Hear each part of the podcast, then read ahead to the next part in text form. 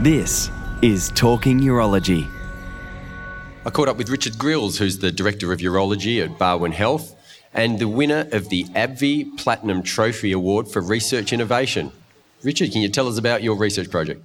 Well, Joseph, we um, a project where we looked at all of the uh, flexible pyeloscopy cases done in Geelong over a, a, two and a half year period. And fortunate in Geelong that we've got three hospitals, uh, and we're able to capture all of the cases done at those three hospitals over a two and a half year period by all of the surgeons. So if there was a, a flexible pyeloscopy that happened in Geelong over the last two and a half years, we, we captured it um, in, in, our data set.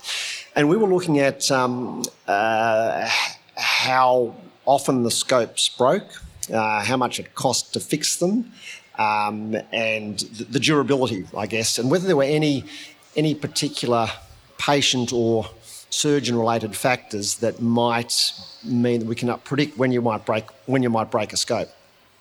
And what did you find? We found that um, scopes do break, and they break at about either need to be repaired or replaced uh, about every 13 uses, so 12.8 uses before damage occurs in some in some form.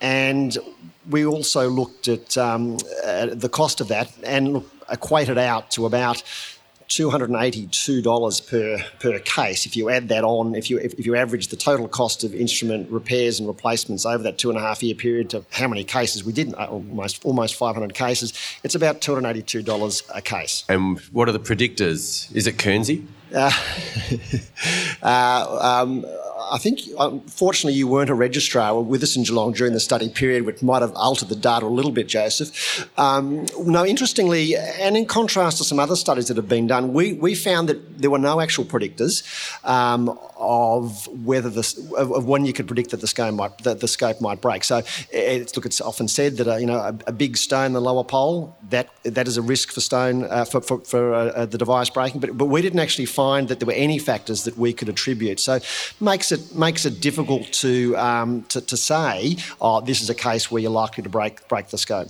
And where are you going to put your ab, uh, your AbbVie Platinum trophy? Is it next to Carlton's last trophy? Because that was a long time ago. Um, well, it'll it'll go to the, the trophy cabinet at home. Not not a lot of room there, of course, Joseph. I'll find a spot for it. Fantastic. Thanks, Richard. Thanks, Joseph.